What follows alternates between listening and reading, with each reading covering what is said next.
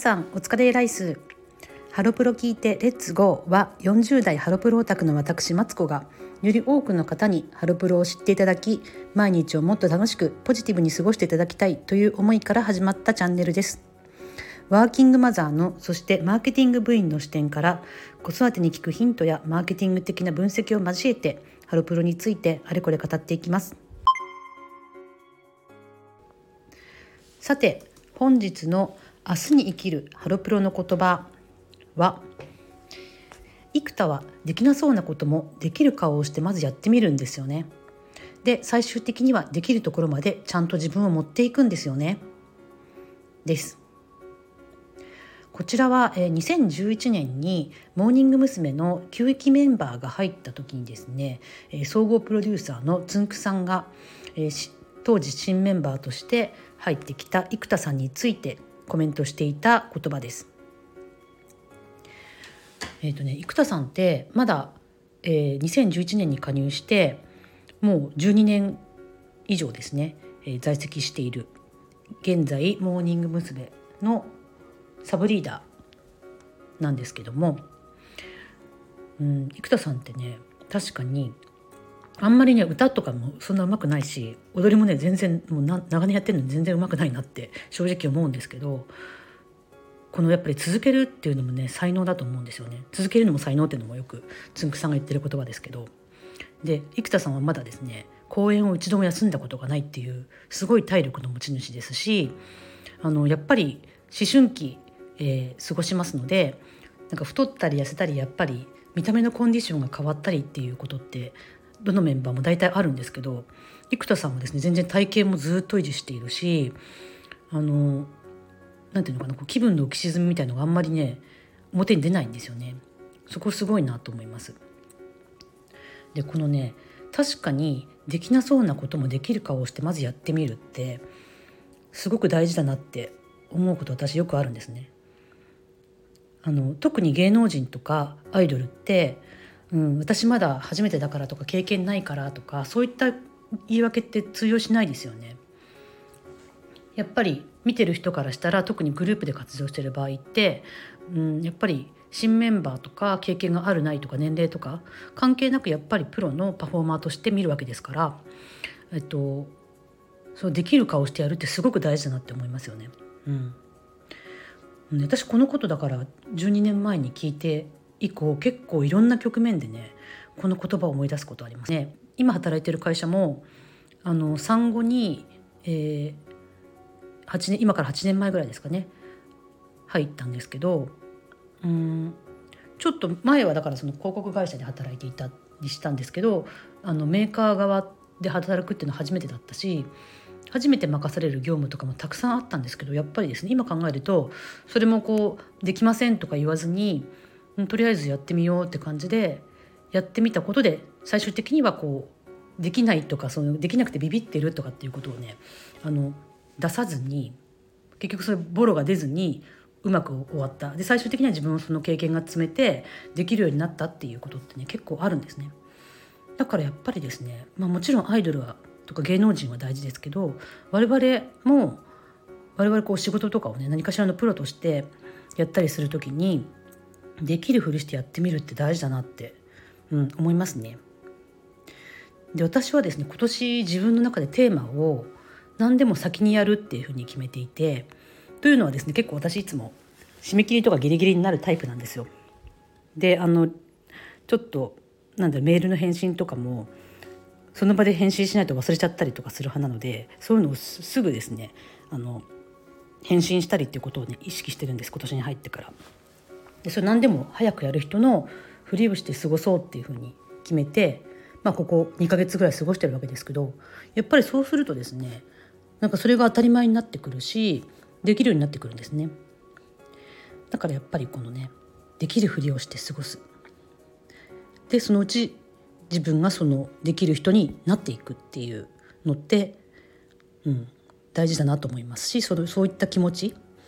で何事にも臨んでいきたいなと思います。というわけで、本日の明日に生きるハロプロの言葉は、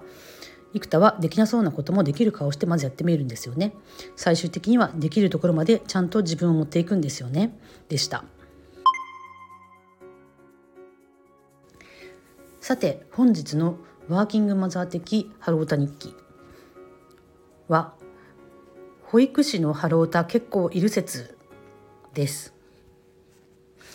なかなかね、昨日からお伝えしているように今週からちょっとですね、ディープな内容に入っていく予定なんですけれども、保育士さんについてですね、今日は話していきたいと思います。実は私は、長女が今小学校2年生、次女が今年中なんですけど、引っ越しとかもあってですね、これまで5つの保育園、幼稚園を経験しています。親として経験しています。結構これ多いと思うので、しかもそれぞれが種類がバラバラなので簡単に解説しますとですね、まず一つ目は、まだその時、夫の転勤によって私は仕事を辞めて専業主婦だったので、働き出す前は、認可の保育園に入れられなかったので、認可外のバイリンガル保育園に預けていました。そこが1年目ですね。で、2年目はですね、認可の保育園に入れたんですけど、そこもですね、新設の保育園だったんですね。で、東京が本社の、結構全国に最近増やしている保育園のそういったチェーンというかの、一つが近所にできたということで、そこの枠が増えたので入れたんですね。で、そこで1年半ぐらい通った後、東京に引っ越すことになりました。ですが、すぐにやはりですね、東京も、今よりですね、保育園が少ないっていうこともあって、すぐに認可の保育園には転園できなかったので、本当に1ヶ月弱ですけれども、家から一番近い認可外の保育園に通っていました。で、ちょうどその時私は次女が生まれる時だったので、私は入院していたりとかして、送迎などはほとんどしてないんですけれども、そこに通っていました。で、引っ越した1ヶ月半後ぐらいですかねに、一番家から近いに、認可の保育園に入れたんですけど、そこもですね、やはりその年の初めにできたばかりの新設の保育園でした。そこの園はですね、東京ではない、関西に近いところに本社がある、グループの保育園で、そこの近所に、保育園が足りなくなっていたので、新たに進出してきた園で、その年の初めに、新設されたばかりの保育園でした。そこに、長女は2歳児クラスの後半から卒園まで、次女は0歳から、2歳児クラスの終わりまでなので、2人とも3年から3年半ぐらい通っていましたし、家から近所だったってこともあって、そこの先生たちとかはね、今もよくばったり会ったりするので、なんか深い付き合いをしています。そして、ちょうど長女が小学校に入るタイミングで、次女が年少に上がるということもあって、で、ちょっといろいろ考えるところもあって、コロナ禍とかっていうこともあったので、次女はですね、そこの保育園から別の、家から自転車で10分ぐらいのところですねの、6時まで預かり保育のある幼稚園に通っています。といったわけで、結構実はね、5園も経験しているんです。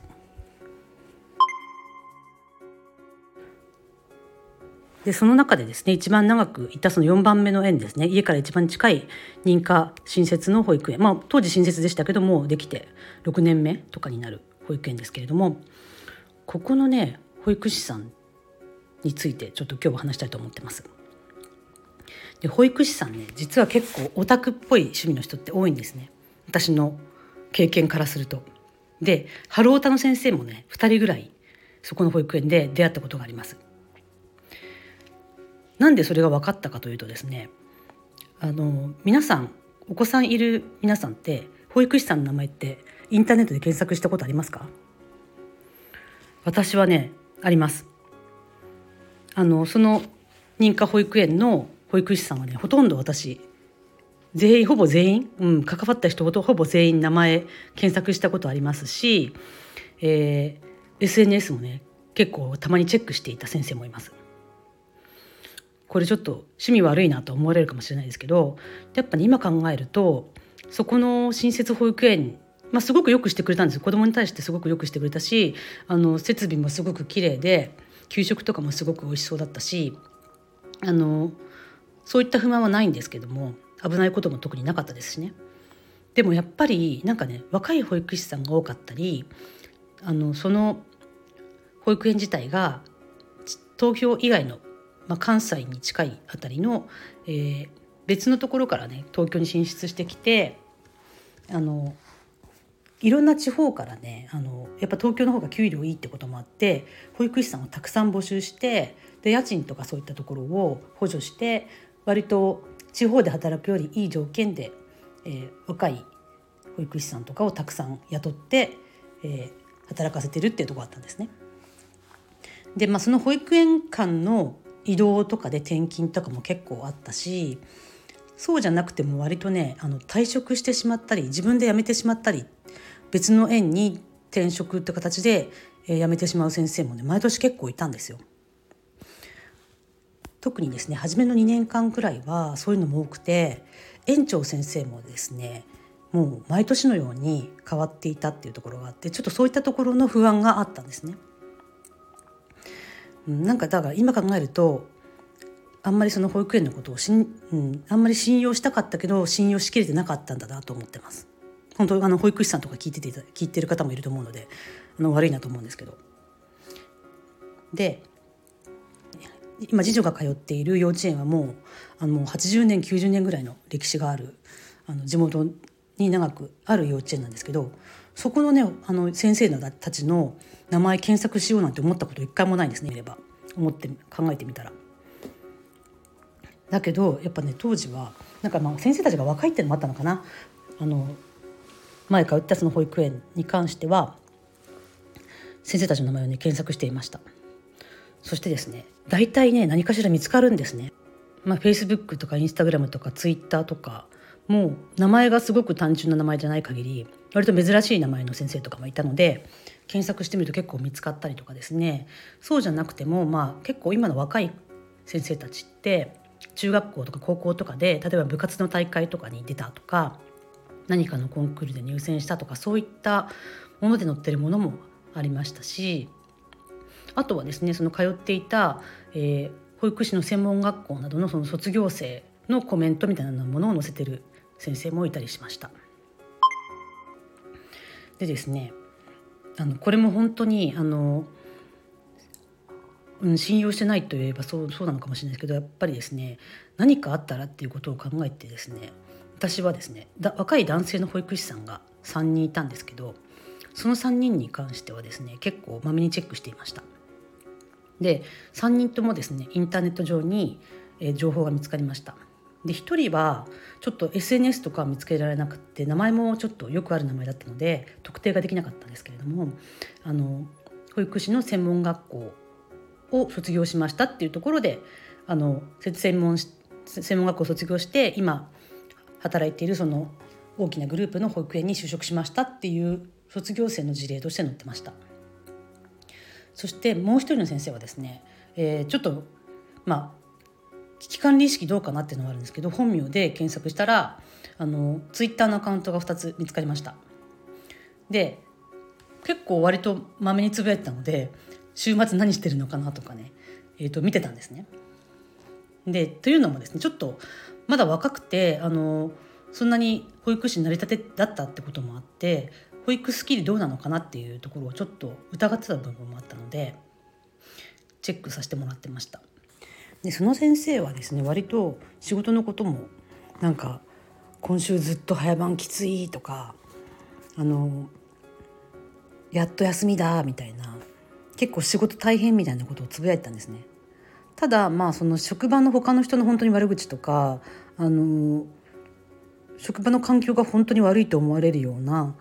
つぶやきはそんななかったですね。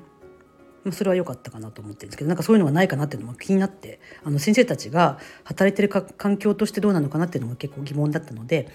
その先生のことを疑ってるっていうよりは、辞める先生が多かったりして、働く環境をちょっと心配して見てましたね。気になったところといえば、割とアニメとか好きみたいで、そういったツイートもしてるんですけど、ちょっと割とちょっとエロっぽいものとかも見てるなっていうのが気になって、ちょっとチェックしてましたね。悪いけど。でもちょっと本名で引っかかるようにしてるのもどうかなとも思いますし。そしてですね、もう一人の先生は、インスタグラムが見つかりました。で、あまりこの仕事のこととかそんな書いてなかったんですけど、たまにいつも先生同士で飲み会に行ったとか書いてたり、その先生はですね、もともとは別の仕事をされていたようで、30歳ぐらいになってから、脱サラして、保育士の学校に入り直して、で保育士をされてるっていうことまで分かったんですね、そのインスタグラムから。その保育士の専門学校に通ってるところとかも、全部辿ってみて、で結婚もされてる方なので、そんなに怪しいところは全然、そういう性犯罪者的なそういう怪しいところはなかったんですけど、その先生もちょっと保育スキルどうかなって思うところがあったので、そういった情報を出すってところも含めて大丈夫かなっていうのは結構ね、見てましたね。で、一回ちょっと問題があるなって思ったのが、これはね、もう今はもう時効だから言うというか、当時リアルタイムで言ったら問題だったなと思うんですけど、まだコロナ前の話ですけど、インフルエンザで陽性だったみたいなことをインスタに上げてたんですよ。でも代わりの先生が、他の先生が足りないから休めないみたいな感じで出勤してたってことがあって、ゲゲって思ったんですけど、それをちょっと夫にも言いたかったけど、見てるってバレたくないので言えなかったってことがありましたね。はい、そんな感じで、実は保育士さん、保育士の方聞かれてるかもしれないので、ちょっと言いますけど、実は親って割と SNS とかチェックしてますよってことを言いたいですね。でですね、結構その保育園が良くなかったのかな、やっぱり、今考えるとね。割と先生たちでジャニオタとか、アニメオタク、ゲームオタクで、ハロオタもいたんですね。それは別にいいんですけど、個人で楽しむものなので。で、そういう自分の趣味をですね、ちょいちょい保育に持ち出す先生がいるんですよ。例えばジャニオタだったらそのグループの曲を、運動会とかの踊る曲にしたりとか、そういう感じでちょいちょい自分の趣味をですね出してくる先生というのが何人かいたんですね。で、そんなに別にキャラクター禁止の縁でもなかったし、好きにさせとけばって感じだったんですけど、何人かのその昔の高校生とか大学専門学校生時代の、ツイッターが見つかった先生で、ハロータだってことが分かった女の先生が2人いたんですね。その先生たちはあんまりハロータっていうことをですね仕事に持ち出さないまともな先生だったので、もし仕事に持ち出していたら、私はその先生ともっと仲良くなれたかなとか思ってるんですけど、ちょっとそこまでなれなかったですね。でも何人か別の先生はジャニオタを出していて、でうちの上の子の同じクラスのお母さんで、同じグループのジャニーズが好きなお母さんはすごいその先生ともう友達みたいに盛り上がって、会うたびにそういう話をしてましたね。そうだからちょっと結論としては何が言いたいかというと、保育士さんでハロータ結構いるっていうことと、保育士さんのことって結構保護者はチェックしてますよっていうことですね。皆さんの保育園、幼稚園いかがでしょうか。でもね、やっぱり今考えると、そういったね、保育士さんが自分のそういう趣味とか持ち出すのとかが許されてた保育園ってあんまり良くないなって思いますね。で、小学校に入るとまたこういうの、またそれがあるんですよね。小学校こそですね、担任の先生の割と独壇場なところがあって、運動会の曲とかもそうですし、給食の時とかに流す曲とかも先生に割と裁量が与えられていたりするので、みんなが知ってるその時流行った曲とかだったらいいんですけど、その先生の好きなバンドのそんなに有名じゃない曲とかをね、ダンスに持ち出されたりとかして、なんかちょっとやだなとか思ったり、なんかねやっぱり、今かちょっとまあ先生とかとそういう砕けた話できるのもいいんですけど、あんまりそういった個人の趣味は、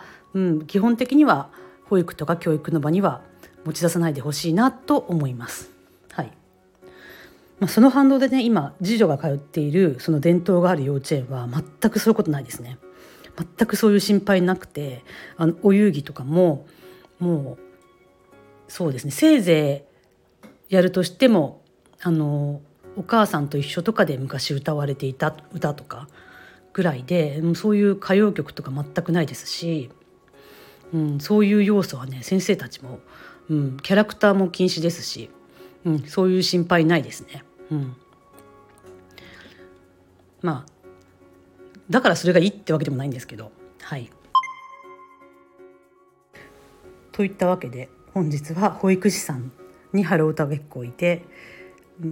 保育士さんのハロータ、そして保育士さんが自分の趣味を持ち出すのってどうなのか